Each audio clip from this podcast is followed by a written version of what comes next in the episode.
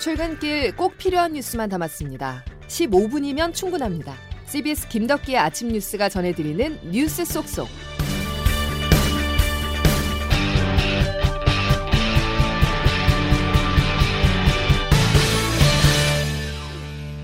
여러분 안녕하십니까? 6월 15일 김덕기 아침 뉴스입니다. 민주노총 화물연대 파업이 가까스로 막을 내렸습니다. 산업계 전반에 물류 피해가 확산하자 위기감 속에 화물연대와 정부는 극적으로 타협점을 찾은 것인데요. 화물연대는 오늘부터 물류 수송을 재개합니다. 첫 소식 조태인 기자입니다.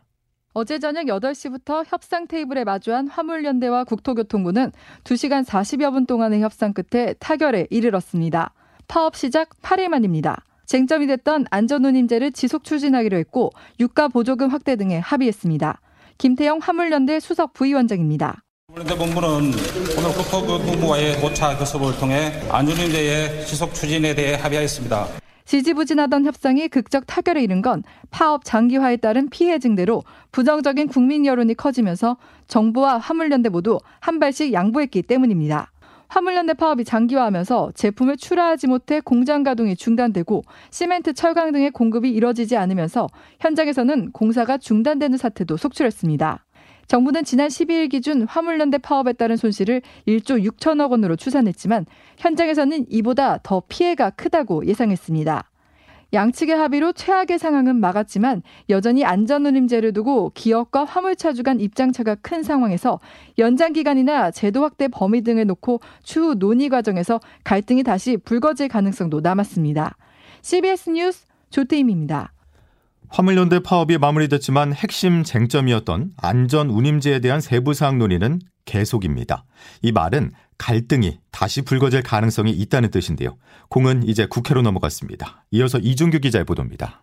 화물연대는 안전운임제 일물제가 국회에서 폐지되고 전차종 전 품목으로 확대될 때까지 계속 노력합니다. 이 화물연대는 오늘부터 바로 현업에 복귀하고 국토부도 화물차주들의 복귀를 지원하기로 했습니다. 공을 넘겨받아 논의해야 할 국회에는 갈등의 불씨가 여전합니다. 국회 다수당인 더불어민주당과 정의당은 안전운임제의 일몰제 폐지와 품목 확대의 뜻을 확실히 하고 있는 반면 여당인 국민의힘은 안전운임제의 도입 기간 동안 코로나19와 고유가가 발생해 제대로 된 평가가 쉽지 않고 최저임금제의 성격이 있어 쉽게 영속화할 수 없다는 입장입니다. 여야가 난항 중인 원구성을 마무리하더라도 의견이 첨예하게 나뉘는 안전운임제 사안에 대해 제대로 머리를 맞대고 논의할 수 있을지 주목됩니다. CBS 뉴스 이준규입니다. 우리 경제의 가장 큰 악재는 물가 상승이죠. 세계 경제를 이끄는 미국도 지금 고물가로 신음하고 있습니다. 미국의 연방공개시장위원회 FOMC가 회의를 시작했는데요.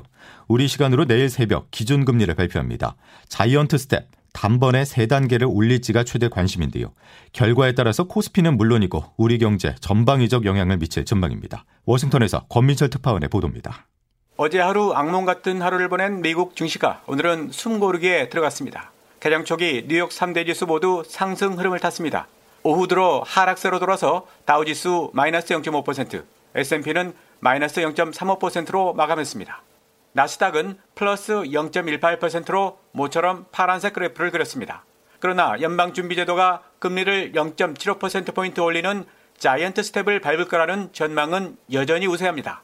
연준이 이곳 시간 오늘과 내일 이틀간 통화정책 회의에 들어간 가운데 시카고 상품거래소 그룹은 0.75%포인트 금리 인상 가능성을 96%로 예측했습니다. 제프리스, 바클레이즈에 이어 골드만삭스도 자이언트 스텝을 예상했습니다. 뉴욕 금융가에선 다음 달에도 거인 행보가 이어질 거라는 관측이 나옵니다. CNN은 7월에도 0.75%포인트 인상을 예상하는 투자자가 90%에 육박한다고 보도했습니다. 미국 중앙은행이 0.75%포인트 금리를 인상한다면 1994년 이후 처음입니다. 일각에선 연준이 한 발 더 나아가 아예 1%포인트까지 금리 인상에 나설 수 있다는 전망까지 나옵니다. 과격한 금리 인상에 나설 수밖에 없는 상황에 몰린 연준도 연준이지만 경기 침체에 대한 두려움으로 인플레이션에 효과적으로 대응 못한 바이든 정부에 대한 비판도 커지는 모양새입니다. 워싱턴에서 CBS 뉴스 권민철입니다. 복합 위기가 시작됐고 당분간 위기는 계속되리라는 전망이 우세하다. 우리 경제에 대한 추경호 부총리의 진단입니다. 고물가, 고환율, 고금리, 저성장이 동시에 진행되고 있는 어려운 상황인데요. 금융당국은 긴급 회의를 열어서 시장 안정에 적극 나서겠다는 의지를 밝혔습니다. 또 높은 물가를 잡기 위해서 여당도 정부의 각종 대책을 주문했는데요. 활당 관세 대상 품목을 확대하고 세율도 낮추는 방안을 적극 검토해 주시기 바랍니다. 특히 기름값이 중요합니다. 유가를 잡아야 물가를 안정시킬 수 있기 때문으로 정부는 마지막 카드인 탄력세율 조정을 고심하고 있습니다. 보도에 장규석 기자입니다.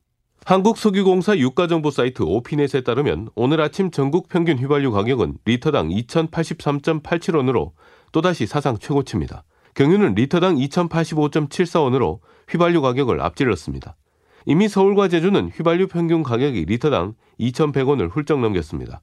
기름값이 이렇게 고공행진하면서 소비자 물가를 크게 올릴 것으로 예상되자 정부는 할 수 있는 조치를 다하겠다고 밝혔습니다. 윤석열 대통령입니다. 공급 side에서 정부가 할 수 있는 이런 조치들을 다 취하려고 하고 있습니다. 여당인 국민의힘은 구체적으로 유류세 탄력세율을 최대한 적용해달라고 주문했습니다.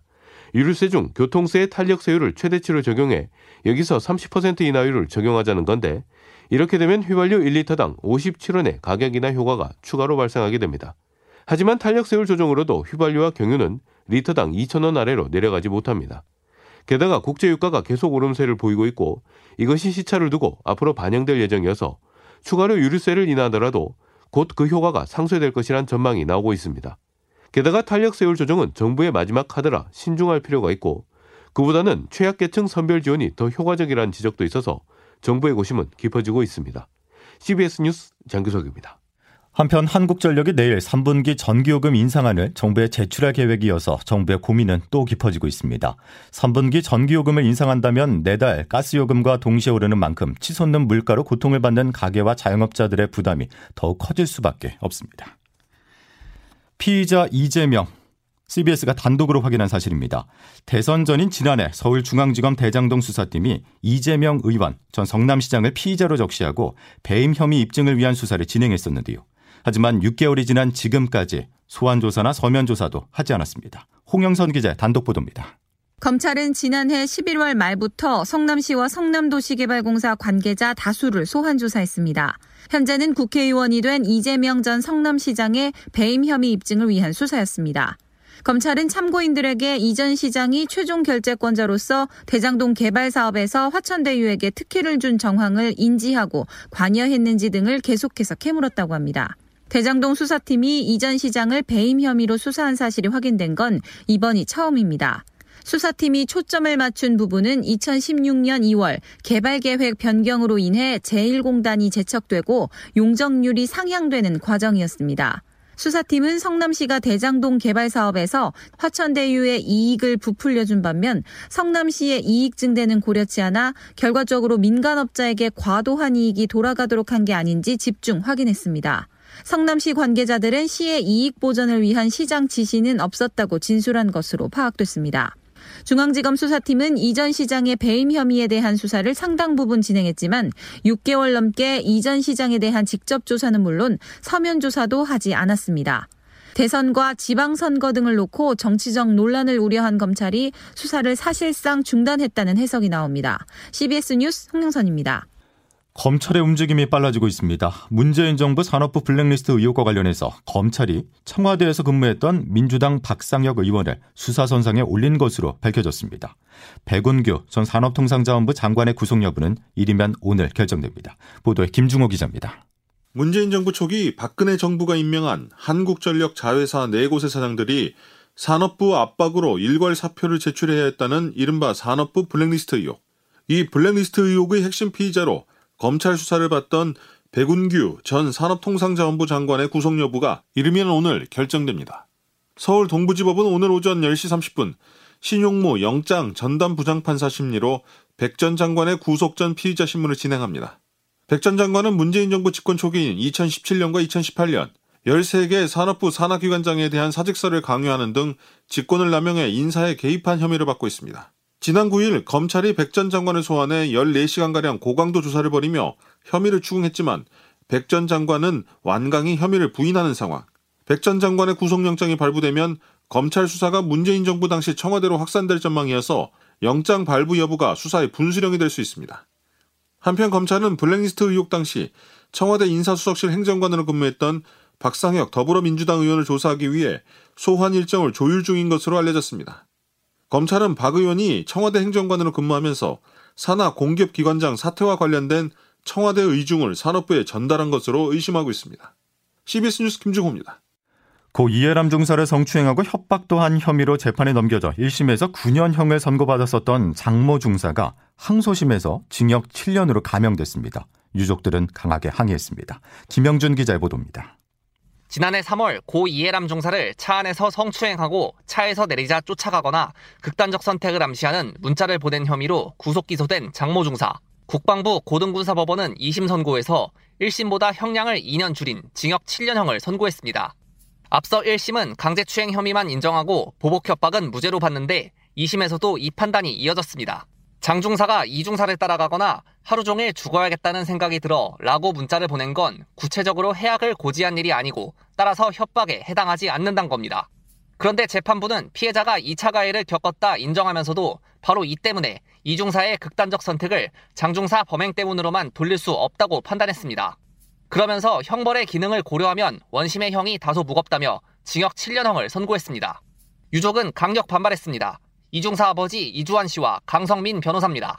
이런 재판, 군사 재판에 의해서 우리 아들과 딸들이 이렇게 죽어가고 망인이 사망한 이유는 피고인의 행위로서 비롯된 군의 구조적인 은폐 내지는 합의 종용 조작 이런 부분이 모두 결합된 겁니다. 결국 유족들이 주장하는 보복 협박죄 적용 여부는 대법원에서 판단을 받을 수밖에 없습니다. CBS 뉴스 김영준입니다. 다음 소식입니다. 세계적 팝스타 방탄소년단 BTS가 단체 활동 잠정 중단을 전격 선언했습니다. 세계 가요계와 대중문화 분야에 큰 파장을 미칠 것으로 보입니다. 장성주 기자가 보도합니다.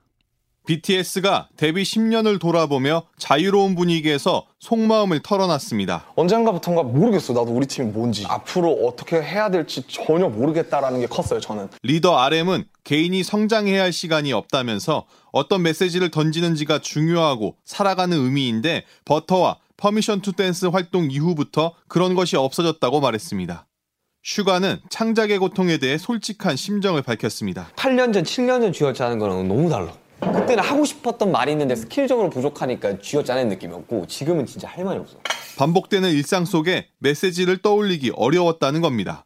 지민은 항상 곁에서 응원해준 팬 아미에게 감사한 마음을 전했습니다. 각자의 어떠한 가수를 팬분들한테 남고 싶냐는 생각을 이제 하게 돼서 지금 좀 힘든 시간을 겪고 있는 것 같아요. BTS는 제이홉을 시작으로 정식 솔로 활동을 통해 팬들을 만나겠다고 말했습니다. 개인 음악에 대한 우리 기조에 대한 변화도 이야기를 한번 해야 될 것 같고 음. 방탄소년단의 챕터 2로 가기에 굉장히 중요한 부분이 아닌가라는 생각이 들어가지고 끝이 아닌 새로운 시작을 약속한 만큼 BTS가 앞으로 어떤 모습을 보여줄지 관심이 모입니다.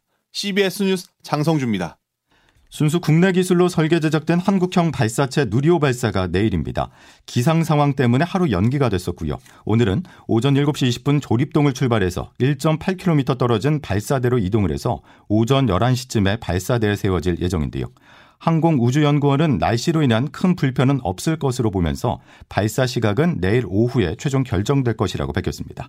자, 기상청 연결해 보겠습니다. 이수경 기상 리포터. 네, 기상청입니다. 예, 날씨로 인한 변수는 없는 거죠? 네, 그렇습니다. 고흥 지역은 어제 비바람이 불면서 누리호 발사가 내일로 연기된 상태인데요. 일단 오늘은 어제보다 바람이 잦아든 모습입니다. 오늘 이 지역 흐린 날씨가 이어지겠지만 발사 당일인 내일 차차 맑아지면서 날씨로 인한 지장은 없을 것으로 예상됩니다. 현재 중부지방에는 산발적으로 비가 내리고 있는데요. 내일 새벽까지 대부분 지역에 비가 내렸다 그쳤다를 반복할 것으로 보입니다. 앞으로 내릴 비의 양은 적게는 5에서 많게는 40mm 정도가 되겠는데요. 따라서 오늘 더위가 주춤하면서 낮 기온이 많이 오르지 못하겠습니다. 먼저 아침 기온 어제보다 떨어져서 서울은 15도 안팎을 나타내고 있는데요. 한낮 기온 수도권 지역은 어제보다 4, 5도 가량 떨어지겠습니다. 춘천이 22도, 서울, 이천, 충주 23도, 전주 26도, 대구 27도로 덥지 않은 날씨가 예상됩니다. 내일은 강원도와 충청도, 경북 북부 지역에 소나기가 지나는 곳이 있겠습니다. 날씨였습니다. 자, 오늘 곳곳에 돌풍과 벼락, 우반이 동반될 수 있을 만큼 안전사고에 각별히 유의하셔야 되겠습니다. 수요일 김덕기 아침 뉴스는 여기까지입니다. 내일도 필요한 뉴스들로만 꽉 채워드리겠습니다. 고맙습니다.